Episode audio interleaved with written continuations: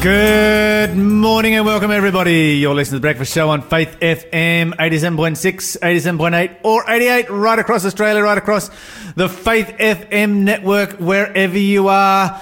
Positively different radio in the morning. You are with Lyle and Joelle. Good Joe morning, Well. everyone. Yes, and we're great to have you on the show here this morning. Joelle, tell me, what are you thankful for this morning? I am thankful for sandwich layered cakes. Have you heard of that before? I don't know that I have. It's a sandwich layered cake. So my friend's from Sweden, and it was his birthday, so he made a couple of these cakes. So it's So he made himself a birthday cake. he made three actually. He made himself three birthday to cakes. celebrate with friends. Yes. Okay, this guy's So- my hero right now. Oh, it's great. So it's basically layers of slices of bread, and then in between those layers, it he put feta cheese, he had eggplant, red pesto, and then once everything was laid up, he put cream cheese around everything, and then he decorated it with some vegetables. So it's a savory, it's A savory cake. item, yeah. And then you need to freeze it or just put it in the fridge for a little bit, um, so all the flavors just mix together. It was so good. My mouth is, is it. my mouth is absolutely watering right now. So good. at the thought of this kind of cake. And the thing I like about this kind of cake is it's going to be low sugar, I would imagine, Yeah. compared to normal cake. You know, normal cake is just like solid sugar. And it's so filling. You don't even need that many pieces. It's so worth it. so you can actually have you can have a guilt-free meal of cake. Is that what I'm hearing? Absolutely. Who wouldn't want that? What are you thankful for today? I am thankful for um, um, state forests this morning. I'm going to be thankful for state forests this morning because, yeah, these are places that the state is going to use to make money and, you know, to, to do various industries and so forth. But they're available for us to enjoy as well. And so this morning, I'm going to be thankful for state forests. I think they're just a fantastic idea and we should all get out and enjoy them. You're listening to the Breakfast Show podcast on Faith FM. Positively different. Let's have some positively different news this morning. Lots of negative things in our world. Joelle, make us uh, make us happy this morning. Too much pressure. Um, so obviously, because of COVID nineteen, many people have been affected, especially businesses. And I just can't imagine that type of pressure to decide how do you maintain your business amidst um, the new regulations um, with staff. You know, not sure if they even want to come to work as well. Particularly if you work in like something like tourism or something. Exactly, and that's a per- and that's the segment we're going to talk about today. Um, so in the tourism industry, obviously there are many hotels, right? And these hotels have had to make some major decisions.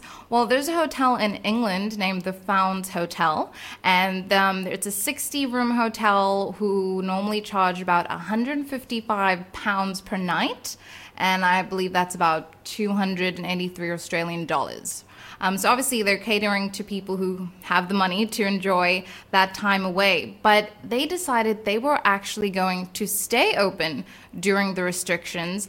But instead of um, staying open for tourists who have obviously decreased, they were going to provide shelter for homeless people Oh wow! the pandemic. Yeah. So they, um, more than 45 homeless people have been staying at the hotel since about March when the restrictions were put in place.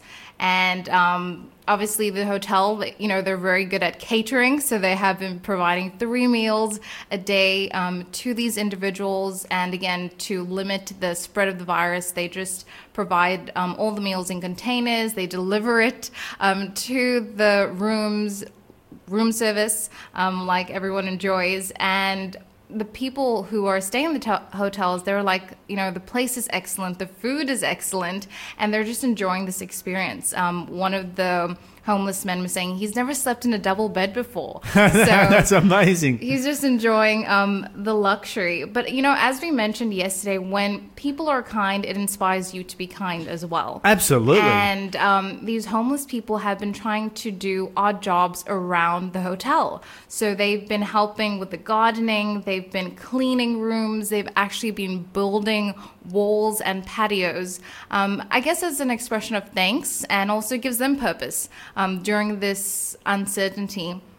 but not only have they been provided with rooms, the hotel has actually linked up with a charity organization to run workshops um, throughout This the is day. amazing. This story just gets better and better. It gets better and better. And um, so here at these workshops, they deal with very serious things like addictions. Um, they talk about how to find benefits. They talk about how to actually look for future accommodation. And I really love that because it's so easy to help people um, in the moment, but how do you help them? In the future as well? How can you sustain them to live well um, going forward when we're out of this crazy situation? So That was, yeah, my, that was going to be my my next big question. Is um, yeah. I mean, d- when, when What the happens hotel next? when the hotel goes back to normal operation, then what then what takes place? That's a good question. So exactly, that's why these workshops are really empowering these individuals um, to stand on their feet once things go back to normal, as we would. This is a very interesting story. Um, Shell and I had a holiday planned for yeah, I think it was like uh, June, July, yeah, in June, July, and we had a you know a resort marked out that we were going to be visiting in a developing country. Um, as a part of that hotel, we're going to spend some time with the family in the states, and then head down to you know Mexico, which is fairly small, fairly uh, poor country. There's a, a few archaeological sites and so on down there that I'd like to go and research because uh, that's what I love to do is history and so forth. Anyway, um, they had they were faced with an interesting situation when they closed the resort because all of their staff were relatively you know poor people who were in rental accommodation and were in the process of being tossed out of their rental accommodation because they were no Right. longer employed. They just all lost their jobs, Yeah. and so they took all of their staff and moved them into the resort, oh wow! just like that. Everyone just got to just move the whole lot in, and Oh, when one we lovely. reopen, then you'll be able to go and rent again. So, Yeah. yeah, that was a. Uh, it's interesting to see what how people are responding. Yeah, What else is uh. What else is uh, happening in the world of positively different news? Positively different news. Well, this um, next one is actually something that the Seventh Day Adventist Church is helping um, to do in Brazil. So they're providing free psychologically psychological counseling for people. Um, this is obviously COVID nineteen. It's a very stressful situation. People are just uncertain about their future, and it brings a lot of anxiety and even um, maybe depression, depending on the loss of jobs or even loss of family members. I just can't imagine all the people who have been experiencing loss um, during this time. So this we have a um, one of our staff members here mm-hmm. in this office who is from Brazil. Oh, wow. And lost gro- both of his grandparents to COVID 19. Ah, and, and, of course, can't travel back and, you know, be with the family or anything like that. Yeah, so there's no closure really because no, you can't be there with your family. So this is definitely a time when we need um, more help um, in terms of mental health and just encouragement. And I think the key is just having someone listen to you. That is so important. So this counseling program, um, it's actually called Ouvido Amigo or Friendly Ear, um, as it's translated. And this is really to support people in this time of crisis. And um, so these are actually professional people, about 45 professionals who are just volunteering their time. So again, they're not paid for this. This is just something that they want to do out of their own heart. And they've been able to help uh, more than 2,000 people who are just calling in, um, wanting help, wanting someone to listen to what they're going through.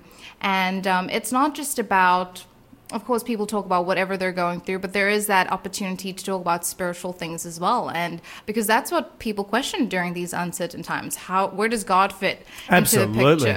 Yeah, I, I don't know about you, Joel, but I've found that people have been just so much more open to Mm. talk about spiritual things Absolutely. in recent months. I mean, we've just gone from one crisis to the next to the next, and you wonder what's going to be the next one. You know, once once the race riots are over, what's next? Yeah. You know, if we're going to follow the pattern of the last eight to twelve months, then it's going to be continuous, Hmm. which is, um, yeah, I guess in, in many ways it's a bit of a, a sign of the times, sign that Jesus is coming back soon. Definitely. Um, so this counseling program really enables people to have, I guess, healthy tools to deal with uncertainty, which may still come, as you mentioned. Well, there was this one girl. Her name is Jessica, and she's a 25-year-old beauty professional, and um, she had really been struggling with panic and anxiety attacks, and even depression. And of course. Um, private counseling was not something that she could afford at all. But when she heard about this um, free counseling program, she grabbed the opportunity. And she was saying, even after her first appointment, she just breathed easier. Um, so, again, just a testimony to having someone listen to you is so key. And with each session, she began to feel so much better. She had that emotional support that she really needed. And um, again, this counseling program just provides an opportunity for you to talk about anything. And as she was just um, talking about her life, she really felt that in this emotional crisis, she needed to turn to God. And the professionals there were so great, encouraging her. And she actually turned back to God and wants to start having Bible studies again.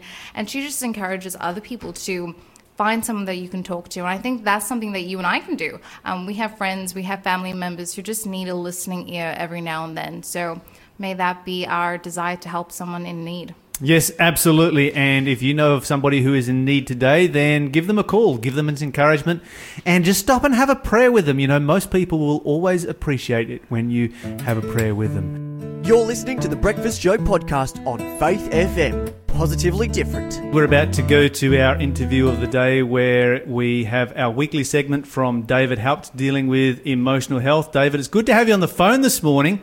And David, uh, joining us here on the interview is uh, somebody that you may have met. In fact, somebody from your country. So Joel is joining us this morning. Goeiemôre oom David, hoe gaan dit vandag?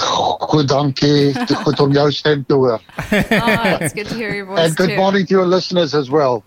There you go. So that I assume was Afrikaans there. so a couple of uh, fellow Africans this morning. Um, always good to have having a bit of a South African takeover here on Faith FM. But It's a good to- thing. Good to have our African friends here. We have been talking about the pressures that uh, COVID has placed on relationships. Uh, during the lockdown, one of the stories that I was just talking about here a moment ago was the increase of alcohol consumption. Australian National University pointing out that 20% of the population increased, significantly increased their alcohol consumption during lockdown. And uh, some of the research pointing out that women were doing it to relax, de stress, reward themselves, and men from boredom. What's going on here? Well, Lol, we've got a a problem in Australia. We've got a problem in, in the wider world, but especially in Australia, and that is that alcohol is so freely reached to and used. Um, what's very interesting that when we look at mental health, that males especially will experience emptiness when they are uh, going through depression and therefore would uh, self medicate, where you'll find that females reward themselves with alcohol. But the, the sad thing is that alcohol is, in actual fact, not an antidepressant, it is a depressant. It further suppresses the central nervous system. And while it would lift the individual temporarily, uh, from out of their depressed mode, it actually drops them further down um, the, the the further impact of that is that as it drops them down, they will have to use now more frequently and more in quantity in order to try and lift them, but they will never reach that point of euphoria of of feeling good again. It uh, and, and this is where the addictions eventually starts to take control and control the entire life. And this is one of the uh, issues that the Australian National University pointed out was that it was actually causing a vicious cycle. So when you talk about using it as an antidepressant and it causing depression, then really what we're talking about is a vicious cycle which you know basically spirals people deeper and deeper and deeper into depression as they try and work their way out. Yeah, very true. And, you know, in the past, we looked at alcohol abuse as the male problem. But what we now see more and more coming to the fore is that it's becoming uh, the female. Women can actually start to outdrink the males. And as men and women compete for this position, where does it leave our children? The next generation. Well, this is one of the thing. Another issue that the Australian National University brought out is that for women during COVID, um, let me just pull up the stats here. Their caregiving rose by 2.3% across the nation, and so this is obviously a result of having children at home. So their Yep. caregiving rose, and their rate of alcohol use was outstripping the rate of alcohol use. You know, it was the highest abusers of alcohol during COVID were women rather than men. So that really these these recent statistics statistics are really bearing out exactly what you're saying here. So while the research also indicates that women are drinking in order to to celebrate, they are actually under lockdown with their children placed under more stress and, and therefore are trying to alleviate that stress by the use of alcohol, which shuts down the frontal lobe of their brain because that's the first area of the brain that it will impact. And therefore the quality of caregiving goes down and the connection with their children diminishes. Okay, so let's talk about men for a moment then, because with men, their rate of caregiving uh, nationwide during COVID lockdown rose by 1.8%, which is uh, um, significantly less than that which um, affected women. But men whose caregiving rate went up drank less. It was men who found themselves with nothing to do whose, whose rate went up in, in the use of alcohol. Exactly. So, in other words, um, people that have less to do return uh, instead of using other more practical coping skills uh, to cope with the stress uh, that, that COVID has uh, provided. Um, instead of focusing on, on that, they rather turn to alcohol as a form of, of self medication. But men that had a more positive outlook and therefore cared more about their children and their caregiving actually drank less. So, with with the increase of drinking, mm, you know, by parents during COVID, you, you've got an increase of drinking, and you've got the children at home at the same time. What does this do to the children long term? Are we do alcoholics create alcoholics, or do alcoholics create children who reject alcohol? The it's very interesting that uh, children that grow up in an alcoholic home can turn out to either become alcoholics between 30 to 50 percent chance of a child growing in, in that up in that environment will turn out to become alcoholics. But then you find that certain young people growing up in the same environment with their siblings becoming alcoholics, that you, you, will find certain ones that actually make a deliberate choice that uh, they have seen enough of what alcohol does to the family home and therefore deliberately choose not to go that route. In other words, I, I and, and, this is the interesting part even of trauma that people ex- been exposed to exactly the same scenario. You can find that some become paralyzed by that scenario others become energized and they actually turn out to become uh, people that make positive lifestyle changes for their next generation. Okay so we need to know what the key is to grow from these hard circumstances rather than be paralyzed by them. What's the difference between these? What are some of the key differences between these two uh, responses and, and, and, groups of people in the way that they respond? So normally we learn from our uh, our parents or, or from a very positive adult in our life. Um, but research shows that you do not necessarily need a positive adult to make a choice for something better. Having a negative parent is sufficient to choose the opposite. That's number one. Number two, having positive role models in your life is is a huge um, catalyst for change, a, a, role model that actually will demonstrate something better to you. But thirdly, having meaning in your life, and here I'm referring to spirituality. Those that have a spiritual impact in their life and uh, it can, in actual fact, change the, the, the, trajectory of their life. Making a decision that I actually want to live my life with purpose and direction. And here, having a personal relationship, I believe, with God makes that uh, tremendous change. In my own family, uh, my wife and her siblings grew up in a home of an alcoholic parent. And uh, none of them turned out to become alcoholics because of their connection with God and the role that spirituality played in their life. They very early made a decision that alcohol will not be the source that they will turn to when they hit a crisis.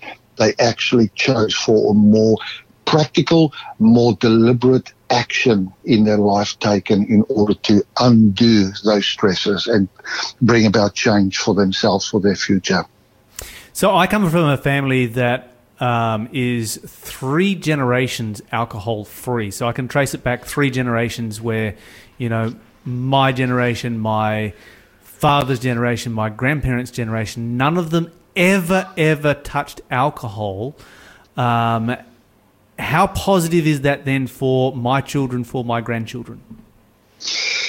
Epigenetics is what the term that we're referring to here now. It is the influence, it is the way that our um, switches in our chromosomes are switched on and off, the way that you live actually will influence not only your children nor your only just your grandchildren but your great grandchildren so the positive choices that a parent makes will actually have a far lasting impact. And we see this found already in exodus chapter 20 uh, verse 5 where it says that, that god will visit iniquities of the fathers to the third and the fourth generation.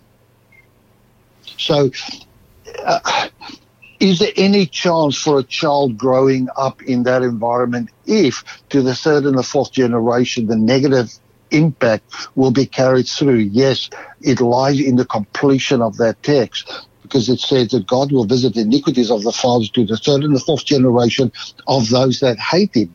And then the next verse says, but show mercy to thousands that love him, keep his commandment. In other words, a family that actually chooses to institute a personal relationship with God in their children's lives actually can bring about complete change for the future generations and can change that epigenetical chain that um, a life of psychopathology actually has instituted. Is fantastic. I mean, this is a passage written three and a half thousand years ago, and you know, we're finding it through modern science that this is exactly how things operate. David, we were talking about relationships last week. We've got a lot of people coming out of lockdown. They've spent, you know, a considerable amount of time locked up together in each other's company. We've seen this increase of, of uh, alcohol use. Um, for those who ha- are coming out of lockdown and are finding that their alcohol consumption is, you know, considerably higher than what it was before lockdown, what steps should they take now to you know to rectify their life? Well, I'm so glad you asked me this question because I would like to ask those listeners of yours that have turned to alcohol as a means of coping, what does that alcohol do to them? What are they requiring the alcohol to do for them?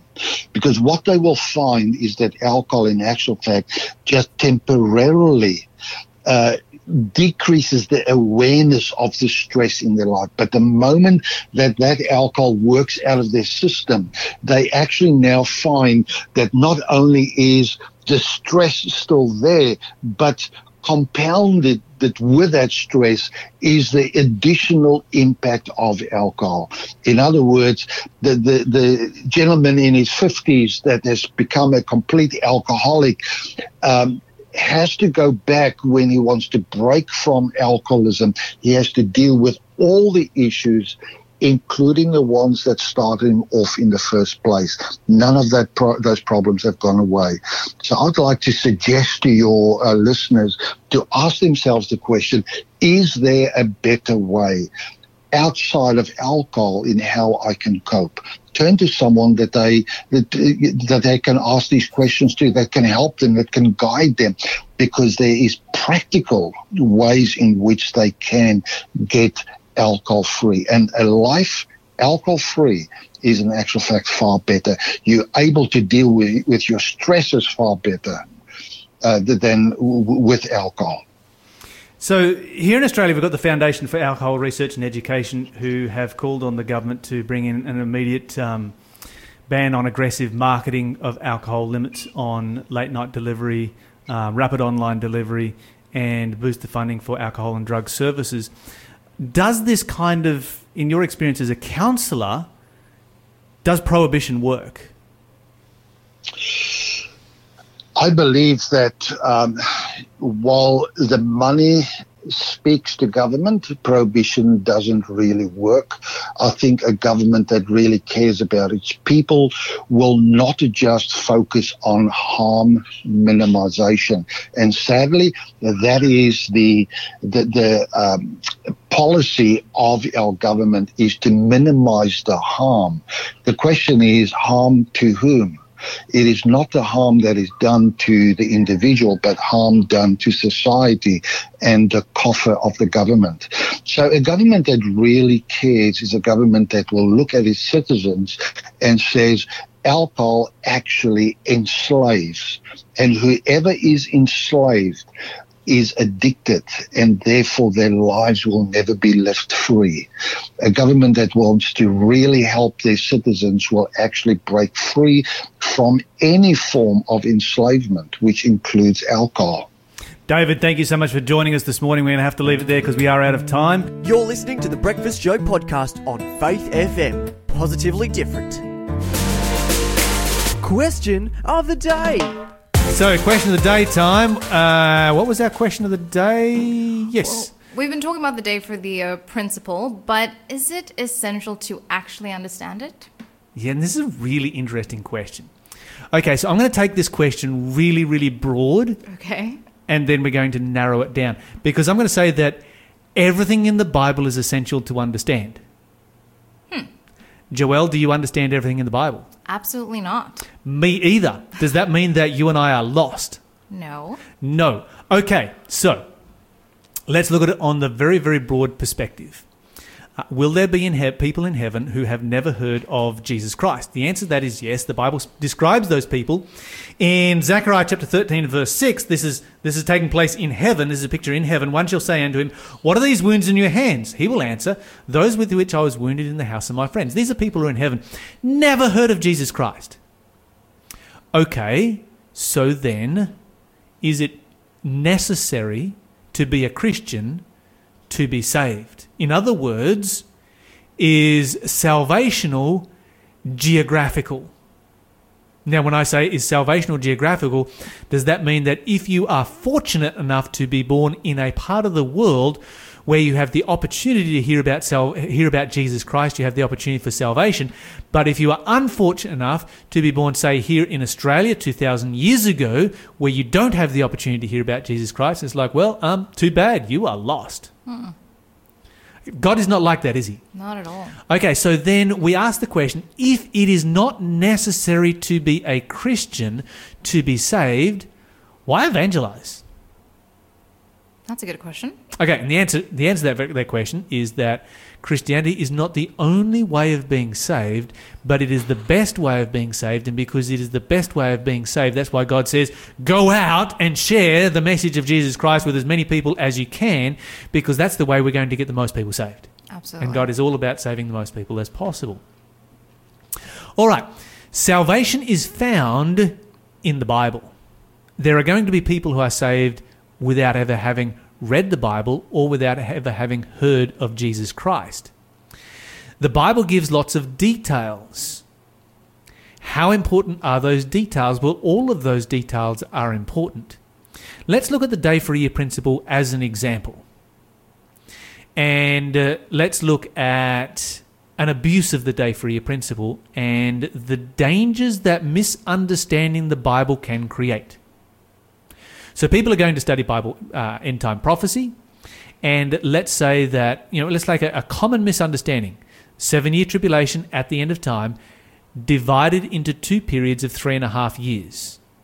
Now those two periods of three and a half years are drawn from the 1,260 day prophecy, applied as literal days rather than symbolic years. And so when people apply those as literal days rather than symbolic years, then they have the Antichrist reigning during that seven year period, and they have various events that take place in the three and a half years. They have various events that take place in the second lot of time period, and none of it tells you anything about Jesus Christ, the plan of salvation, God's character, uh, the great controversy or anything otherwise. You've got a lineup of, you know, there's seal plagues and then there's trumpet plagues and then the first lot of three and a half years comes to an end and then there's a, a, uh, a covenant that is made um, and a covenant that is broken and people that are martyred and you've got while all this is happening on earth you've got righteous people up in heaven and you've got uh, people on earth who have a second chance and at that particular point i'm like okay not only is this a christless doctrine but it also attacks the character of god mm. because what it is is it's if you are lucky enough to be born at a time when you can actually survive through to the seven year tribulation, then you get a second chance. No other generation for the last 6,000 years has had more than one chance, but that last one does. That attacks the character of God because that shows that God is unjust and mm. unfair and arbitrary in the things that he does and does not require any reason at all for doing all kinds of just random things at the end of time. Apply the day for year principle, and suddenly everything that God is doing has a reason and has a purpose and it reveals his character.